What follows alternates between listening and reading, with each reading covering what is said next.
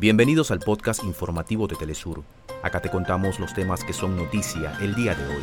Comenzamos.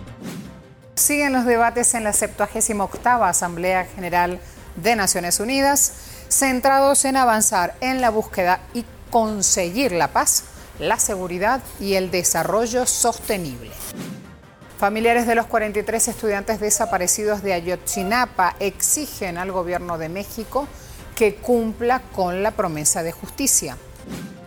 La Cámara de Diputados de Argentina retoma el debate sobre proyectos de ley que plantean la reducción de la jornada laboral.